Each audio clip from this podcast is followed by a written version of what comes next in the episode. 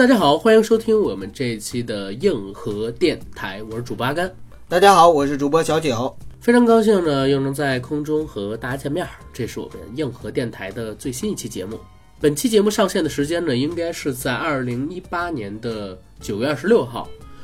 因为刚刚过完中秋佳节，所以我跟九哥在这儿呢，也是给大家送上中秋节的晚来问候，祝大家中秋节阖家团聚，也希望大家身体健康，万事如意。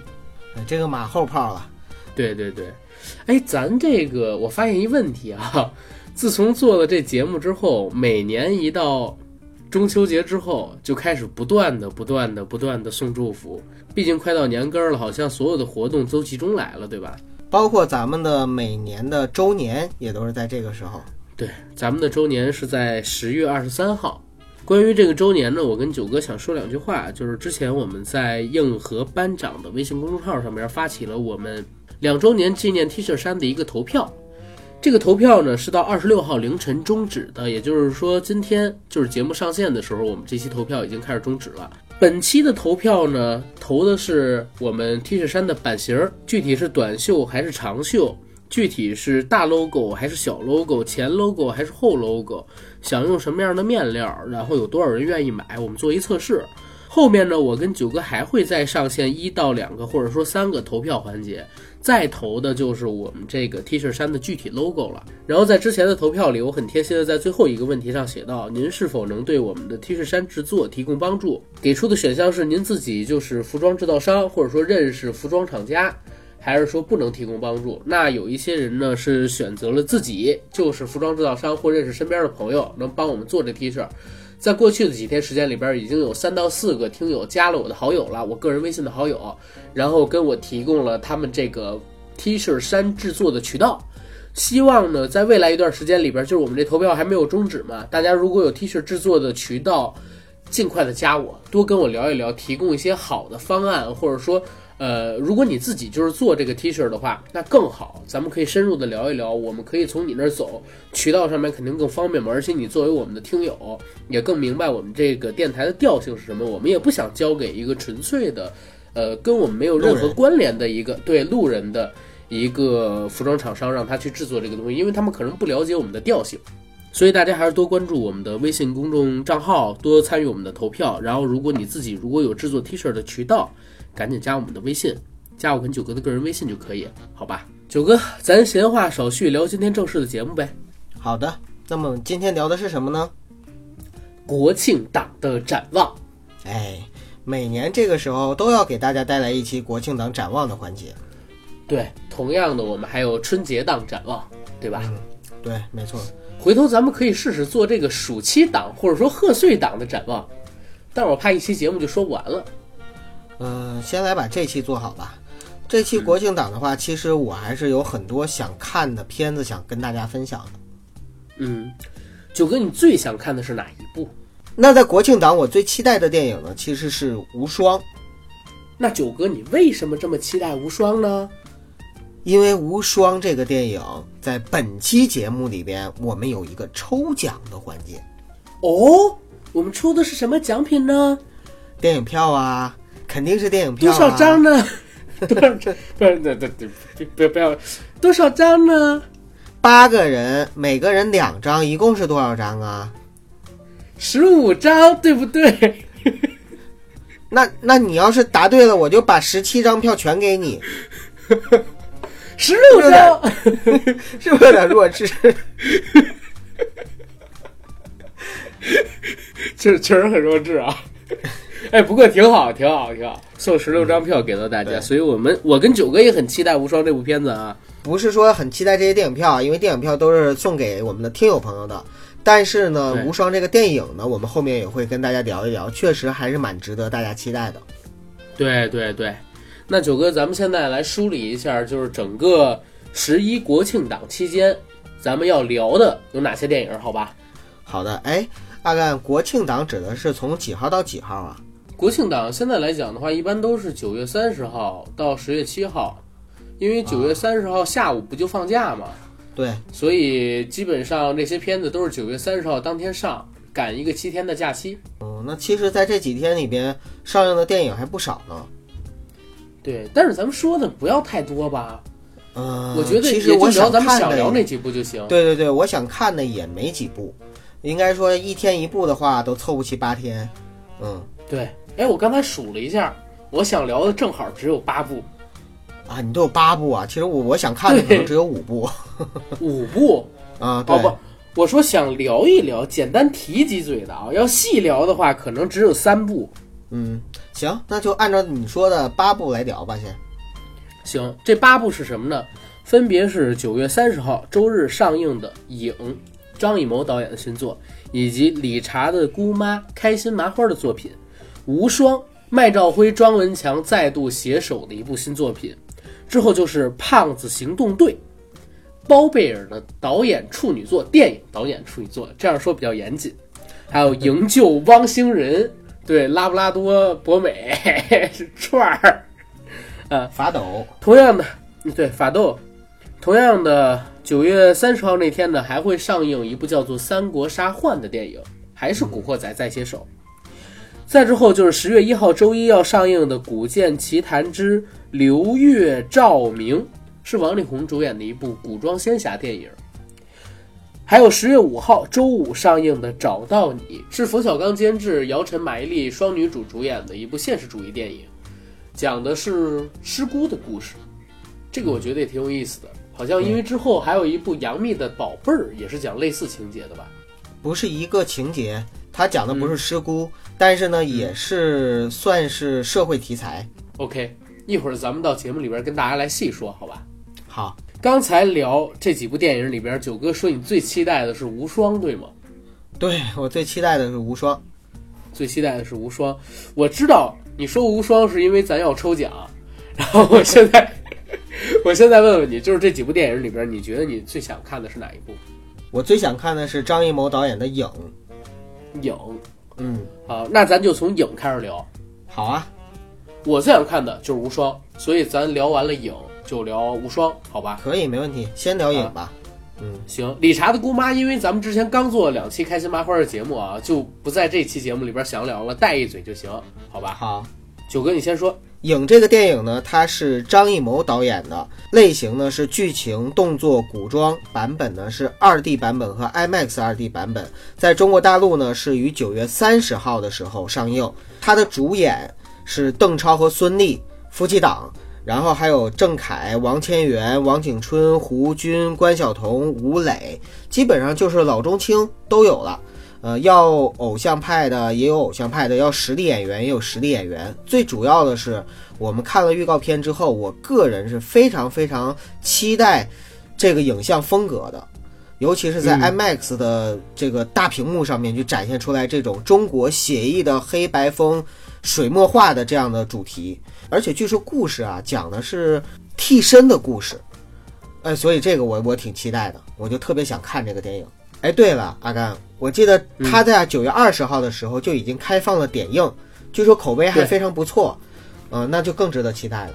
咱俩好像很早就聊过影这个事儿吧？对对对，应该是今年三四月份的时候，他第一款预告片出来的时候，咱俩好像就在一酒局上还是哪儿提到过，说张艺谋这影咱今年得看看，因为这预告片拍的真带劲。关键是你说，其实已经很多年没有真正的那种大导演做出来的这种大制作的这样的一个片子了。武侠片了，对吧？啊，对武侠片了。虽然说很多人说这个国产武侠片审哎，美疲除了徐克啊除了徐啊克，除了徐克，但是徐克做纯武侠也很多年了。老谋子上一部好像还是《满城尽带黄金甲》吧？嗯，满城尽带黄金甲，长城，它之后的长城，我觉得不算是武侠片，嗯，古装魔幻片。古装魔幻片，对，包括刚才我提到的徐克，他现在拍的很多也都是古装魔幻或者说古装奇幻片、科幻，古装科幻片，科幻都有外星人。对对对，嗯，真正的就是最近的一部纯粹的武侠的，然后大导演拍的电影，其实是我非常喜欢的一个电影导演拍的一部我非常喜欢的作品。你猜它是哪部？卧虎藏龙二吗？那片子烂的。我脑海中第一个啊蹦出来的就是剑雨啊，啊，剑雨啊，剑雨还要更早吗？还要，更早吗。剑雨是距今最近的所谓的大导演拍出来的武侠片，之后本来还有一部聂隐娘的，聂隐娘不是，但是聂隐、嗯这名字好难念，聂隐娘来跟我念聂隐娘，聂隐娘对，之后本来还有一部聂隐娘，但是我觉得那个片子，嗯，也不是我们记忆中的那种武侠片吧，嗯，所以我并没有把它算到就是刚才我说的那个武侠范畴里边去。嗯，我看看这一部张艺谋导演的《影》会不会就是打破我们的常识，或者说给我们带来武侠片新的格局。阿阿甘，你还可以往大了再说，它除了是武侠以外呢，还是剧情和古装。其实更多的可能国与国之间的谋略呀、争斗啊等等等等。又是那个类似英雄的故事，手中无剑，方是英雄，方是天下。就就可能也是想表达一些大导演的哲学思辨吧，啊，肯定也是有这方面的东西的。嗯哎，我靠，九哥，你提醒了我，嗯，我好像知道这片子会拍成什么样了。它有可能会像英雄那样，呃，真的，我我之前一直没有往这方面想啊。不是我，我觉得气质很像。再说头都是同一个导演，真的会有这种这种方面的啊。对，因为因为英雄我好久没看了，然后我看到影这个名字的时候，我一直在想这个影到底说的是什么。后来说是替身的故事，OK，我也一直没往英雄这边靠，直到你刚才跟我说就是谋略国与国，然后他讲的不仅仅是武侠，我突然想到，哎，他跟当年的这个英雄有点像，英雄这个词也很大。影这个词也很大，但它就是同时又不是一个形象的东西，嗯，对，而且也是写意的，英雄也是特别写意的一个片子，超飘逸。其实英雄跟他是非常极致，但是又非常的相反，截然相反。英雄里边是用特别浓烈的各种鲜艳的色彩，对对而这对对部呢是黑白，恰恰相反，是就是把所有浓烈的色彩都替换成了黑白的颜色。我可以说一句，真美，就是看了那个预告片，真美。张艺谋的片子，你永远都不需要担心美术。嗯，美学方面真是大师。对，我觉得张艺谋应该是国内呃美术造诣上，我看来前三名的。另外两个嗯还有谁分别是陈凯歌，还有徐克。哎，你你美术造诣啊，我明白，就是你这个说法的话，我是认可的，因为这三个也是我心中就是在电影美学上面我最欣赏或者说我最能够接受的。华语导演吧，华语导演不一对，样。华语导演。好，那影这部片子咱就先说到这儿。好啊，第二部要聊的呢，就是同在九月三十号上映的电影《无双》。嗯，无双，这部片子截止到我们录制节目的时间，九月十八号的晚上九点五十六分，已经有十一万九千四百九十人在猫眼电影上点击了想看。它的时长呢是一百三十分钟，国别是中国大陆以及中国香港。片子类型是动作惊悚犯罪，上映版本有 2D 版本以及 IMAX 2D 版本。那说一下这部片子的演职人员，这部片子的导演和编剧呢都是庄文强。俗话说卖庄不分家，有庄文强就肯定有麦兆辉。麦兆辉在这部片子里边担任的是艺术指导。片子的演员呢，主演有周润发以及郭富城，这是一部双男主的戏。女主演是大陆女演员张静初，在过去这些年里边也应该是参与了不少港片的制作了，对吧？对，还有大陆女演员冯文娟，这是王晶的班底，在《大上海》中第一次出演，后来也演了《湄公河行动》，应该是演的彭于晏的前女友，如果没记错的话。嗯，还有我们熟悉的廖启智智叔、周佳怡、王耀庆、孙家军、张松之、张建生以及方中信、邢家栋。哎，邢家栋不是五六一吗？怎么跑到港片里边去了？这片子的制片公司呢是博纳电影。博纳最近这些年在香港混的是风生水起，笼络了大批知名的香港导演，以及说是香港的黄金班底。在最近这些年的香港电影金像奖上也是大放异彩，甚至有很多人说，最近三五年的香港电影金像奖都是被博纳包圆的。还有一点就是最近几年国庆档的这个高票房电影里边都有博纳的身影。你像之前的《湄公河行动》和《追龙》，就是上去年我们说的《追龙》也是博纳出品。哎呀，博纳他现在走的就是港片风嘛，他笼络了大批的香港的知名的好手，是，然后在香港也是精耕细作了很多年。其实我挺希望啊，就是以后能跟博纳多建立起一些关系的，因为我熟悉的很多，或者说我喜欢的很多香港演员都在博纳电影里边有出演。对对对。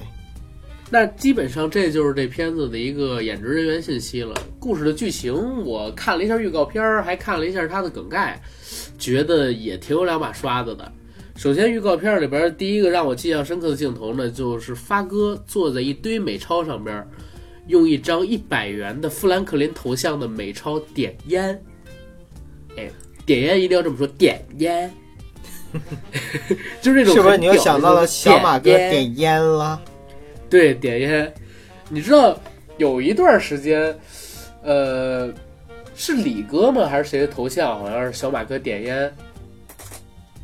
嗯是李哥吗不太记得了，不太记得了。李哥的头像都是哦因为窦窦窦唯，都是那个窦唯啊，对，那就是别人。我记得我以前有一大哦，我想到了，我有一大哥，他住望京那边儿，然后他那个头像好多年都没变过了，就是那个小马哥用美钞点烟的这么一个画面，而且呢自己还用了一个小马哥当时的呃。就是经典台词吧，作为他微信的备注，就是我等了三年，我就是要等一个机会，不是为了证明我了不起，是要告诉你们，我失去的东西我一定要拿回来。是这也是香港应该是当年做过排行有史以来啊最伟大的电影台词排名第一的。嗯，而且这片子里边还有一个镜头，就是发哥手拿两把冲锋枪，然后扫射的镜头。恍惚之间又看到了赌神高进、小马哥 Mark，本色无双，英雄本色啊！所以真的是很期待这部片子。宝刀未老，发哥宝刀未老。前些日子我还追着看了一下《鲁豫有约》的那一期《本色无双》周润发大咖一日行的节目，现在在 B 站上也有，然后大家想看的话，腾讯视频上面也有，都可以看得到。里边呢，发哥虽然已经六十多岁了，但是蓄了一头长发，像郑伊健头发这么长，跟鲁豫非常淡然的聊自己裸捐了五十六亿身家，然后自己为什么现在不要子女，跟自己在演艺经历当中遇到的那些困惑跟不解，他让我特别佩服的，或者说是呃敬仰的，真的是敬仰的啊。地方在于哪儿呢？就是发哥在聊到这些话题的时候说，我这个人从来都没有不开心过。我觉得每一个时间阶段都有开心的事情，啊，做人不要要求太多。然后他提到自己的演艺经历的时候说，现在我可能演戏会挑一挑剧本，在以前我纯粹演戏都是为了钱。对周润发百分之九十的片子都是烂片，只有一两部是好片子。啊，他直接就跟着鲁豫这么说：一个已经功成名就、做到这样水平的一个演员，能从他嘴里说出这样的话，而且啊，鲁豫去采访他的时候，从早晨到晚上，发哥没有坐在家里接受他的采访，是带着鲁豫逛遍了香港，坐地，铁刷地铁卡。对对对对对，坐地铁刷地铁卡，逛菜市场，去发哥常去的那种小店。最关键的地方是哪儿？为什么要提这个？因为鲁豫大咖一日行不都是这么干吗？关键的地方是在于发哥路过的那些小摊儿、水果铺、猪肉铺的老板都跟发哥发嫂很熟，很熟。对，跟他打招呼，甚至说还白送给他们一些吃的。然后发哥给所有的演职人员，每到一个店，就买出大量的东西来给他们吃，买了很多蛋挞呀，买了好多水果呀，买了好多饮品啊等等。最后录制结束的时候，发哥说：“今天的最后一顿红豆冰冻奶还是什么的，还是红豆冰奶茶，我忘了。”然后大家说：“啊，今天被发哥喂了一路。”我说：“这个真是亲民的大咖。”无双本色的英雄，哎呀，做到六十多岁，到现在还有这个票房号召力，还有这个心态，还有这个状态，确实是我辈之偶像，演员之楷模。其实，在那个无双的预告片里边，还有一句台词很经典，就是周润发说的，他说：“一百个人里边只有一个人是主角，一百万人，啊，一百万人里边只有一个人是主角。对，就他就是其实我觉得对，发哥就是那一百万人中的一百万分之一的那个主角。三十年才出一个周润发嘛，对吧？嗯，百年周星驰哈，对，千年一个成龙，有点有点吹过了，吹过了。不是嗯有电影史以来只有一个成龙，那倒是没毛病，对吧？没毛病。啊，我还是把成龙放在第一位的。嗯，好，看完了《鲁豫有约》那个采访之后，就更对这片子感兴趣了，因为《鲁豫有约》那一期不就叫《英雄无双》吗？对，我就又搜了一些关于这个片子的资料，然后我查到啊，这个片子的导演是庄文强，然后艺术指导是麦兆辉。那麦庄导演其实从《无间道》开始给我们奉献了《窃听风云》系列，嗯，包括说去年的还是今年年初的那个《非凡行动》，就是黄轩演的那一部，其实也不错啊。最起码他们所有的片子，在我看来都能打一个六点五分以上的水平，甚至说有的片子能到八分的水平。那你《无间道》你必须到八分以上啊！《窃听风云一》我也打了八分啊，啊，哦，窃听风云二》说错了，《窃听风云二》我也打了八分啊。嗯，所以他们两个其实是质量的一个保证。你知道发哥从一四年吧开始拍那个叫什么《澳门风云呃》澳门风云开始，除了《寒战二》里他演的还挺好，但是在《寒战二》里没拿枪，他没有动作戏，让我很难受。他没有任何一部戏在我看来是在六分以上的。他在那些三分、两分的烂片，甚至零分的烂片里边挥舞双枪去消耗高进、消耗 Mark，嗯，我我真的挺心疼的。我看到这一部，他在麦兆辉、庄文强他们的戏里边，然后再次挥舞起双枪啊，然后还是讲美金的故事，格局还挺大。他们印了一百吨美钞，印了一百吨美钞，史上最大的假钞案嘛。你要知道，《英雄本色一》不是也讲他们印伪钞嘛，对吧？但是格局没有这么大。从这个《无间道》，再到《窃听风云》，再到这个《赤道》，再到不是，再到《寒战一》，再到《赤道》，再到《寒战二》，再到这个《无双》，我觉得麦兆辉跟周文强脑洞越来越大，格局越来越大。对，因为他们也是驾轻就熟了，对这个题材和类型。对，先是从香港，然后到亚洲，然后现在到全球，越来越牛逼。我很喜欢这两个人。没错，而且你不觉得吗？阿甘，就是麦兆辉和庄文强，其实可以算作是香港电影未来的一条出路。嗯，未来一条出路。对，就是香港的很多电影人应该去考虑说，怎么样去转型，既要保持香港电影由来已久的传统，同时又要有一些创新和个人的东西在里边，个人风格。那麦庄对他的电影其实就有这种感觉，就是在我看来的话，既能够嗯、有我们能看到传统香港电影的影子，包括它的类型，但是同时呢，就是里边又有这两位导演非常强的个人风格的东西在里边。麦兆辉跟庄文强他们俩有一个区别于，在我看来，很多香港导演，尤其是拍动作片的导演啊，他们一个特别重要的点就是他们两个人很注重于故事的细节。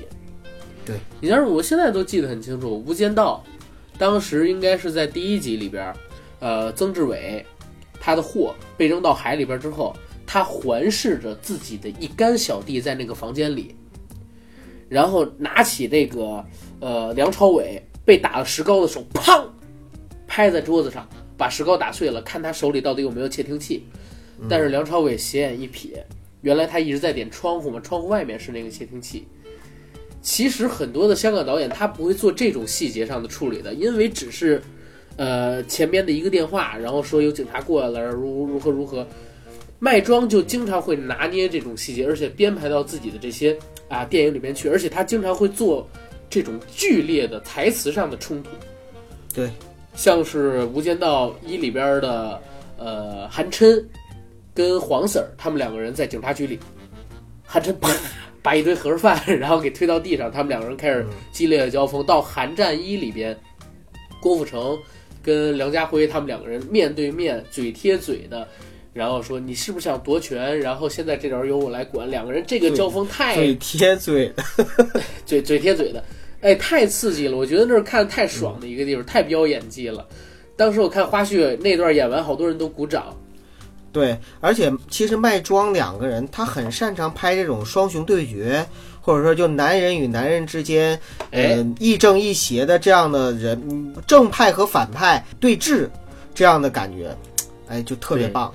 而且这片子我还特别贱的，我看了一下那个现在已经出来的一些评论跟影评，说这片子呢，它其实是一部江湖兄弟片，就是像这个《英雄本色》那种情义片，知道吧？哦，啊，它不是犯罪片吗？是犯罪片啊，但是那个《英雄本色》，然后包括我爱呃那个什么，包括发哥早期拍的什么《我在黑社会的日子》啊，《义盖云天》，还有刘德华早期的那个什么喋血双雄庙街啊，对，啊不是呃刘德华没拍《喋血双雄》，对，不是我说他那个个都叫英雄片英雄片、情义片，他那些都叫英雄片、情义片，就是说着力塑造几个人物，然后把这几个人物虽然他们是身处在江湖当中，但是有血有肉、有情义、有担当，这样的就是英雄片、情义片、江湖片类型，就是大概那样吧。前两年不也上了一部类似的就是这种啊情义片，叫《扫毒》吗？那片子我觉得拍的挺好。那无双咱们可以说这儿了吧？可以了，这个果然是充了值哈，有赠票，所以我们说的也很多。对，但是咱们不是片方给的赠票啊，这是喜马拉雅的活动。对，喜马拉雅官方的活动，嗯，对，所以我们说到这儿呢，也要跟大家聊一聊，就是这个票该怎么抽。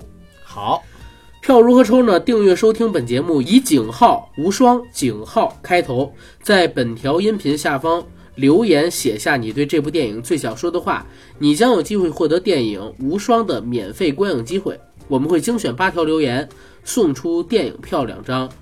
留言的形式刚才已经说了啊，井号无双井号，然后写下你想说的这些话。我跟九哥呢会择优进行挑选，选八位听友给到你们票。那我们开奖时间呢，就定在九月三十号当天吧。这样的话，也让大家呢能够以最最早的时间呢看到这个电影，最快的速度感受这部无双，对吧？带给我们的无双的魅力。第三部咱要聊的是什么呢？理查的姑妈吗？理查的姑妈呢是开心麻花的第五部电影，格式呢是二 D 版本和 IMAX 二 D 版本，呃，题材呢自然是喜剧啦。然后呢，在中国大陆上映是九月三十号那一天。那这个理查的姑妈呢，我跟阿甘呢已经在我们的 IMAX 电台里边呢为大家做了一期节目，详细的介绍了这个这个电影，所以在这儿呢不过多的去帮大家分析了。呃，不过呢，我我想特别的提一嘴，就是理查的姑妈到现在为止呢，已经在猫眼电影上显示有十四万七千五百二十四人想看，应该说是仅次于张艺谋的《影》这部电影的。开心麻花出手呢，至少我觉得十到十五亿是应该没问题的。对，基本盘肯定是有的，十个亿左右的基本盘肯定是有的。然后咱来说第四部，《胖子行动队》。胖子行动队，对，其实这片子我看了一眼它的这个名字，又看了一下它的预告片儿，我觉得其实还挺有意思的。我会看的，我一定会看的。但是我又想起了之前包贝尔导演的那个叫什么《欢喜密探》，这不是他的处女作吗？导演处女作吗？这不是啊，这是他电影导演处女作。之前他导演过什么电视剧《欢喜密探》之类的东西。啊，那是电视剧哈，他之前导演的。，对，同样是演员转型做导演，我不拿他跟这个黄渤什么的比啊，嗯，我拿他跟这次联袂出演的文章比。文章之前导的电视剧《小爸爸》，比这个包贝尔导演的《欢喜密探》，这怎么说呢？就是一个天上一个地下。欢喜密探真的我看了三分钟，真的就是三分钟。在包贝尔自己耍帅出来的时候，我就把这个视频给关掉了，我看不下去了。他有点模仿当年小宝与康熙张卫健出场的那种感觉，但是他又不是张卫健，一人没那么帅，还显得特猥琐；二演技也没有张卫健好，张卫健演所有东西都一股机灵劲儿。包贝尔不管演什么，让我想起的都是那个菠菜的弟弟，叫蔡拉拉是吗？在港囧里边他叫。对对对，特别让人烦的那种，所以我特讨厌他。但是好像他跟文章关系不错。文章当时导演电影处女作，呃，叫《不二神探》中就有他。后来拍的《路遥知马力》里边他是男主角，但是你知道这部电影的看点在哪儿吗？阿甘，在哪儿？这部戏啊，就是我看了预告片儿之后，我发现其实文章和包贝尔扮演的是两个胖子嘛，这两个胖子的化妆上面其实还是可以的。所以在这个就是胖子胖子的动作戏，包括就是它里边胖子各种卖萌啊，然后搞笑啊、惨兮兮啊等等，还有那种各各种尴尬的场景，我觉得还是挺挺有笑点的。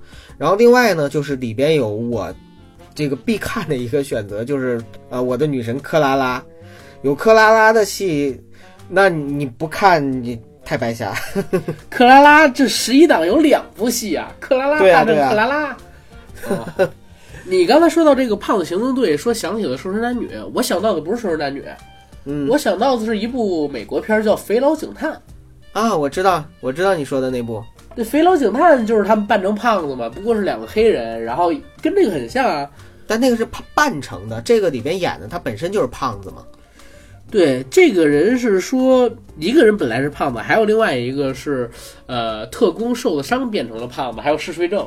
啊，就文章演的那个对，我现在只希望一个什么呀？就是这片子我还是会去看，因为首先九哥咱俩就是胖子嘛，咱们俩也算是胖子型谁跟 你是胖子？谁跟你是胖子？微胖界？我是微我是胖界彭于晏，我是投行彭于晏。我投行吴彦祖，咱俩都是微胖界的吴彦祖、彭于晏，好吧？反正咱俩肯定会去看这片子，但是呢，我只希望啊，就是文章能帮帮包贝尔，我明白，我明白你的意思。文章能帮着导一导，你知道吗？因为我还记得文章导那个《路遥知马力》是一个爱情轻喜剧，对吧？其实《路遥知马力》，我当时我就给过评价，我说这片子其实拍的跟市面上的片子还不太一样。嗯，《路遥知马力》里边很多笑点，你不觉得吗？第一是原创的，对。第二，虽然这些点很怪，比如说用橡皮筋儿，男生说我想撒尿，女生说我们马上就要演出了，你不要去厕所，然后递给他一个橡皮筋儿。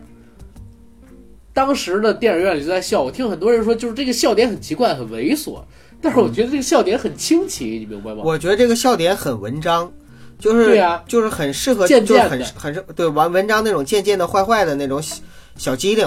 文章和包贝尔啊，他《路遥知马力》里边其实是文章导演，然后包贝尔主演，对吧？对对对，然后这里边呢，恰恰相反是包贝尔导演，文章主演，所以这？对这这对儿兄弟，我觉得真的是有还情的那种感觉，就是我帮你来，你再帮我来一步，就这种感觉。哎呀，对，但是我特别不喜欢包贝尔。对了，还有一事，我还没有念这片子的制作信息呢。《胖子行动队》也是九月三十号大陆上映，国别是中国大陆，时长是一百零九分钟，电影类型是喜剧动作，然后它只有一个二 D 单发版本。截止到我们节目录制时间九月十八号晚九点多，这片子一共是有十一万零二百四十八人点击了想看。主演刚才我们已经说过了是文章包贝尔，导演刚才也说过了是包贝尔，同时呢，编剧里边也有包贝尔，可以说是自编自导自演的一部剧。当然，我也不知道他到底参与了多少啊。同样的，主演里边还有九哥的女神克拉拉。啊，大女神，对，你为什么要说“大”这个字？因为仅次于大幂幂，我以为你是说她很大，所以是大女神。是也也挺大的。就是我大幂幂，如果是我的正宫娘娘的话，那她就是我的贵妃。OK OK，好，胖子行动队咱就说到这儿吧。我其实对这片子不是很期待 好吧，啊。后边呢，我跟九哥要讲一部神片，嗯，这部神片呢也是在九月三十号上映，现在的想看人数是六万七千四百四十九人，对比我们一会儿要讲的《找到你》还多两万多人。对，这片子的名字啊叫《营救汪星人》，电影类型呢是喜剧、动作、悬疑，国别是中国大陆，时长一百零五分钟，导演叫做梁婷儿。我刚才看了一下他的这个个人介绍啊，之前参与过的电影基本上都是大烂片儿，比如说什么《鬼爱》呀，什么《女生宿舍》呀，什么《不可思议》呀，就是王宝强，然后大鹏还有小沈阳导演导的那部，不是当年演的那一部。还有什么呃绣花鞋呀，都是大家耳熟能详的，就是放在烂片经典的这些国产恐怖片。但是呢，他也演过一部我觉得还不错的片子，叫《恰同学少年》，就是零七年，然后应该是还没有长胖的前锋的那一版。这部片子应该是他导演的第一部喜剧类型的电影。那为什么我跟九哥说这片子是一部神片子？因为我们在看到演职人员的时候笑崩了。导演是梁婷，之后的主演分别是拉布拉多、法斗、博美、哈士奇，放了四只狗的头像在猫眼电影上边，作为这个片子的主演，对排在人人演员的前面。他的演员有谁呢？阿拉蕾、文松、程毅、欧弟、林雪。李天佑，MC 天佑，郑则仕，还有梁超，梁超就是之前在这个《欢乐喜剧人》舞台上演的于白眉特别尬的那些喜剧，对，那个人，雪村啊，都是高科技呀、还有盖、周岩，以及赵本山的女儿球球，还有詹瑞文、詹 Sir，以及周星驰现在的御用女演员张美娥，《美人鱼》里边那个年纪很大的美人鱼，以及在《西游降魔篇》里边出现的空虚公子、抬轿子、斗嘴的那几个四大美人花大妈之一。嘿对，哎呀，这片子真的是神片儿，应该是今年还是去年，这个古仔上了一部片子叫《喵星人》，喵星人，现在又有了营救汪星人。妈呀，看来人类的地位确实是越来越低了。这个片子怎么看怎么像烂片儿，呃，无论从制作人还是从演员，包括就是这些这些以前在各个电影里面的做配角也好啊，还有这些喜剧演员，还有这些就是不知道怎么出来的综艺咖也好啊，就把他们都凑到一起，怎么感觉怎么就不像是正经拍的玩意儿？九哥，你错了，这片子是个正经的狗片子，好，你这个说法非常的客观。这是个正经的狗片子，对吧？对，这是个正经的狗片子。你看完了之后，你也可以跟朋友说，我刚看了一部狗片子。你放屁，我绝对不会看的。这片子打死我也不会看，你放心啊！就算好口碑爆成什么样，我也不会看的。OK OK，希望你不要说“真香”两个字儿。好，九月三十号这一天啊还有一部片子，本来我们是不想提的，对，这片子呢叫做《三国杀幻》啊，我不知道大家有多少人对这部片子有了解。三国杀点儿换，啊，《三国杀点儿换》这片子，我不知道大家有多少人想了解啊，或者说已经了解到的。呃，为什么要我们要提到它？因为这片子它的这个投资方，哎，我正巧知道是谁。嗯然后呢，呃，我还知道这片子为什么会被投资出来。其实这里边水挺深的，涉及到如果大家想了解的，话，可以回头私信问一下。私信私信问一下阿。甘。对，我们就不在节目里面去聊这个片子后面的背景了。嗯对对，这片子水很深很深，而且这片子不是图赚钱拍出来的，呃，言尽于此，好吧。然后咱们接着再往下说。因为我们刚刚上映了一部《黄金兄弟》嘛，也是一部就是大家都不愿提的一个烂片儿，啊、所以最近就是消费《古惑仔》这个兄弟情确实太消费的厉害了。对，但是我前两天看这个《黄金兄弟》的影评里边有一个影评我特别满意，就特别认同，就是“兄弟”这种词儿不会老是挂在嘴边上，如果老是挂在嘴边上，绝对不是兄弟。我看《黄金兄弟》那预告片里边说了，做兄弟的，做兄弟的，做兄弟的，你是不是我兄弟？你是不是我兄弟？下辈子做不做兄弟？上辈子做不做兄弟？没错太，难受了，我靠！哎呀，看得我这个恶心，你知道吗？咱不说这部了，接着往下来说啊。《古剑奇谭》对，这是十月一号周一要上映的电影，主演呢是王力宏、宋茜、高以翔，一百零五分钟的时长，国别是中国大陆，类型是奇幻动作。哎，片子导演是这两年中国人民的老朋友雷尼哈林导演，他是前两年呢刚刚导演了成龙大哥的《绝地逃亡》，很烂的一部片子，但是他之前超级呢。对，但是他之前导演过很好的片子，比如说什么，呃，《猛鬼街四》，以及我看我很喜欢的啊，《虎胆龙威二》。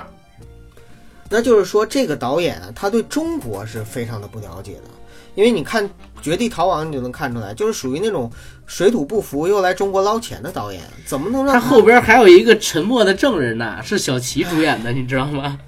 怎么能让他来来中国就这么捞钱呢？我真是服了。《古剑奇谭》又是一个中国的 IP 改编的，然后又让一个这样的导演去拍，是这制片人是谁呀、这出品公司是谁呀、但但是是这样，九哥，我跟你说，这个导演为什么我说他是中国人民的老朋友呢？虽然他只上映了一部，在呃，虽然他只在中国上映了一部《绝地逃亡》吧。我为什么说他是中国人民的老朋友呢？因为在未来一段时间里边啊，他会上这个《古剑奇谭》嗯沉默的证人》，还有一部《索马里行动》。索马里行动》对，但是我我跟你说，这片子的导演雷尼哈林其实之前的口碑还不错，真的还不错。他是八十年代、九十年代，他是欧美商业动作片领域里边一个比较知名的导演。刚才我说到的这个《虎胆龙威》是当年大卖的电影啊，包括说啊他还拍过一部史泰龙的电影叫《绝岭雄风》，啊，那个我也很喜欢啊，他他拍这些电影都没问题啊，就是他别别糟蹋中国的文化就行了。现在是老了，然后创作能力下降了，我感觉有种来中国圈钱的这种，啊你懂的，就像之前什么露水红颜，是吧？还还还是叫什么烽火芳菲啊？我忘了，就是这跟那个刘亦菲还有宋承宪啊当时演的那部电影，还是刘亦菲啊跟谁演的电影？那也是他拍的吗？那不是，那是另外一个美国导演，哎，不是，那是另外一个欧美的导演，而且是得过戛纳的欧美导演。就是大也是大导演大烂片儿。啊对对对，这些导演现在都老的不行了，然后已经没什么力气，也没什么创新性的思维，拍出什么好电影了，就是来这儿接一个烂片儿，打一个行活儿，然后借着好莱坞的名头在大陆骗骗钱而已。我觉得这也不怪人家，因为中国人傻钱多，自然就有人来。而且主要是这些制片方，他其实就拿这个 IP 之后说，那我就 但是你想，这个制片方究竟有多脑残？就是他，他看了那个 《绝地逃亡》之后，还敢让他来导演这种电影，而且一个美国导演导演《古剑奇谭》，而且还是导演过这个《绝地逃亡》的导演来导演《古剑奇谭》，还让王力宏做主演。王力宏好不容易靠着《西红柿首富》刚刚翻红了一把，想要不需要人陪，刚刚登上了什么 QQ 音乐还是网易云音乐的榜单，现在可能又要被骂了。我靠，这太难受了。哎，你要知道有一点就是，你刚才也说到了，就是《三国杀换》有那样的一个背景，也许这个《古剑奇谭》也有我们不知道的、不为人知的一些东西呢。好吧，好吧，好吧，这片子说到这儿了，然后接下来呢，十月一号还会有几部动画片要上，分别是《阿凡提之奇缘历险》，还有《新灰姑娘》以及《警车联盟》这三部片子全部都是中国大陆制作。其中呢，《新灰姑娘》虽然它的主演写的是外国人，导演是外国人，但是刚才我查了一下，其实它的制作公司呢还是一家中国公司。只是挂了一个海外公司的名头而已，但它还是一个中国制造的一个动画片儿。我觉得这些片子的话，大家如果有小朋友想带去看的话，也可以去看一看，不过也仅限于此了。仅限于此了。然后咱们也不用说太多。十月四号还有一部，也是动画片儿，叫《嘻嘻哈哈英雄英》，雄，熊是狗熊的熊。狗熊的熊，英是英伦的英。嗯，好，这真没什么可说的。接下来就是十月五号了啊，周五的《找到你》这个片子呢，目前是已经开放了点映，票房已经有五百多万元了，而且点映的评分是非常高。我看到在猫眼电影上是有九点一分的高分。那点映的时间呢，是从二零一八年的九月八号开始的，也就是说，我们节目录制时间现在是二十五号，已经提前点映了十七天。关键是它的评分是由八千九百七十六人评出来的。对，主要是他敢这么早，然后开点评，这么早不是，主要是他敢这么早开点映，而且呢，点映的评分还已经这么高了，相信这个片子它是会走一个质量牌。那其实一月一号不，那其实十月一号到十月四号，大部分的电影啊，就是呃，在我们看来。不靠口碑取胜的，纯粹靠宣传取胜的那些电影，票房走势基本上就走尽了。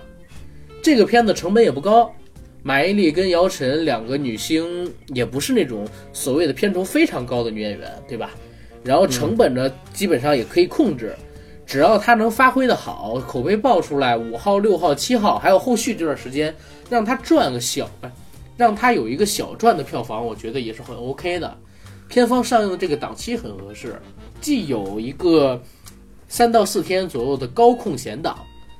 啊，能够获取一些高票房，同时呢，前边那些大质量的片子又已经过了第一轮的劲头了。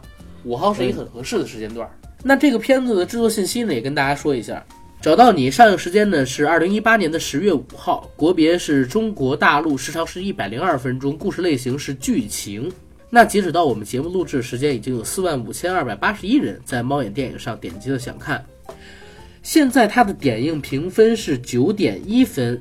点评人数是八千九百七十六人，故事内容写道：律师李杰，姚晨扮演，正在离婚进行时，与前夫争夺女儿的抚养权，拼命工作，为孩子争取最好的生活。幸好有保姆孙芳，也就是马伊琍饰演的另外一位女主角，帮忙照顾自己的孩子，而且视如己出。一日下班，姚晨发现保姆马伊琍和女儿毫无预兆地消失了，她内心最大的恐惧变成了现实。在追寻马伊琍和女儿的下落时，他他收到了来自家人的谴责声讨，甚至遭到了警方的怀疑。几乎崩溃的姚晨靠着惊人的勇气踏上独自寻访的旅程。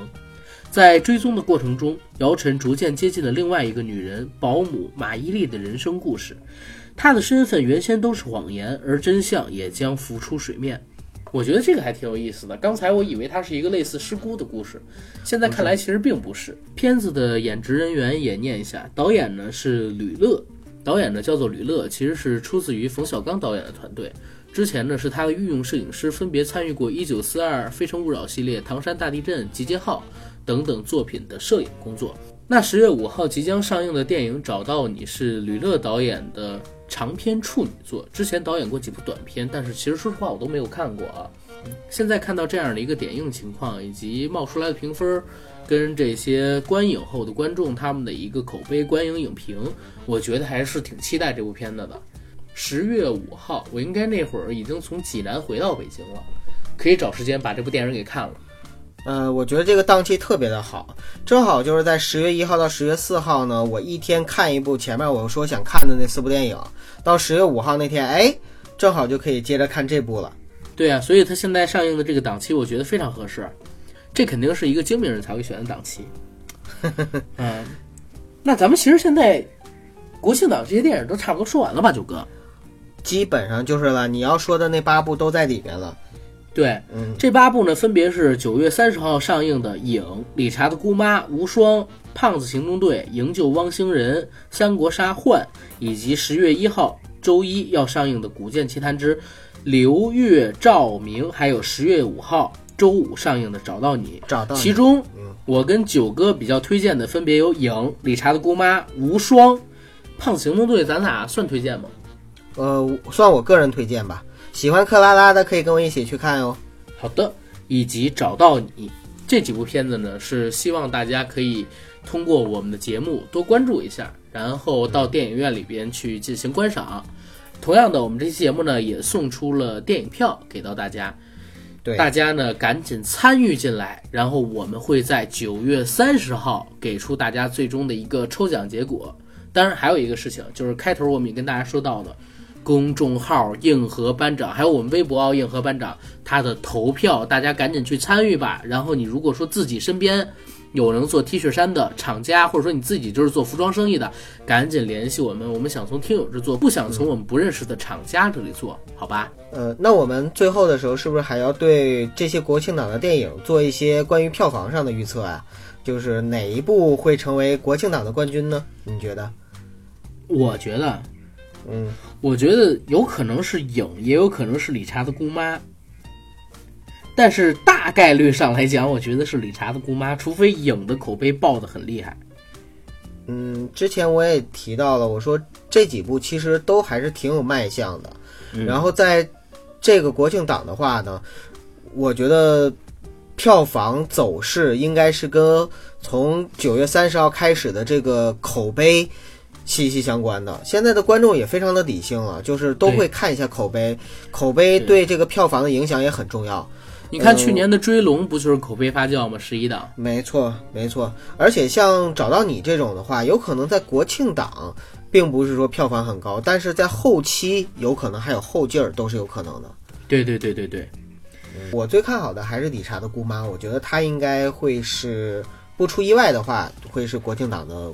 冠军票房冠军，对对对，其次呢可能就是影，对，其次是影，然后再次是无双。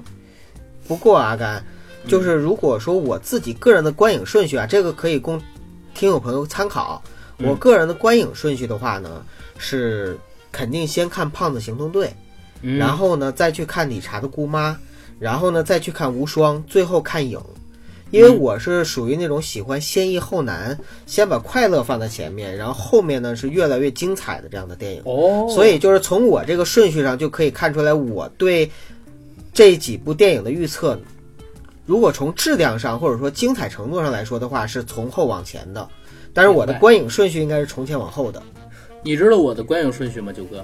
我会先看无双，然后看胖子行动队，后边影跟理查的姑妈就随便了，因为有可能就是无双跟胖子行动队的排片会比较少，哦，然后你过了前几天之后，就没有好的场次了，他不是看不到，啊就没有好的场次了，确实，所以不如先看这两部片子，因为影跟理查的姑妈，我敢肯定就是他们的场次会特别多，啊，对对对，没错，对吧？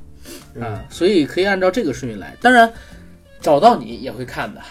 十月五号那天看嘛，反正前面对对我都看完了。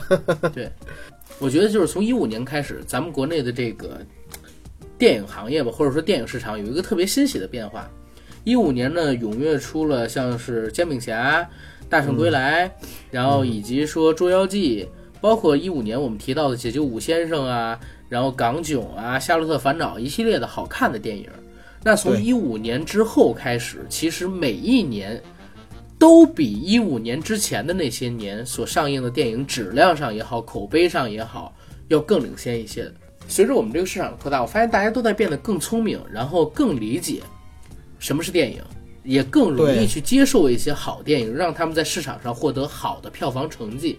这其实是对电影人的鼓励，尤其是从去年开始吧，一些重要的档期有非常多的优秀的电影，可能说它并不是喜剧，但是它凭借出色的口碑逆袭了那些前期在宣传上也好，或者说前期在呃期待指数上远超他们的那些电影。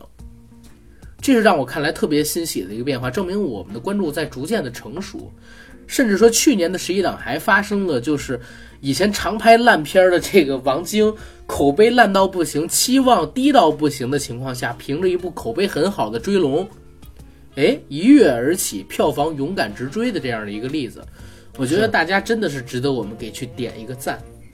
这个从两方面来看，首先从电影的制作方面来看的话呢，其实可以说每年好看的电影越来越多了，无论是中国大陆的也好，香港的也好，还是境内境外的也好，这本身呢就是电影制作水平的一个九哥，你等会儿，你说香港的呃，我就是看的越来越多。笼笼统的一说啊，就是在中国大陆能看到的好看的电影越来越多。啊，对对对啊对对，第二个呢，是从观众的角度来说呢，是观众越来越趋向于理性了。也就是说，不在乎你前期是如何宣传的，然后砸了多少钱，请了多少流量明星、小鲜肉等等等等，而是这个戏它的呃口碑发酵的程度，直接影响了这个观众后面的一个后续的选择，并且不管是在一线城市还是二三线城市，它都有一个口碑发酵的过程。我觉得这个也是反倒逼着电影人去制作更有良心的电影，而不是一味的奔着圈钱去了。嗯，那咱们节目今天就到这儿。好，希望大家呢能够有一个愉快的、充实的，并且呢是有好看电影的国庆假期。嗯，大家国庆节快乐，拜拜。拜拜。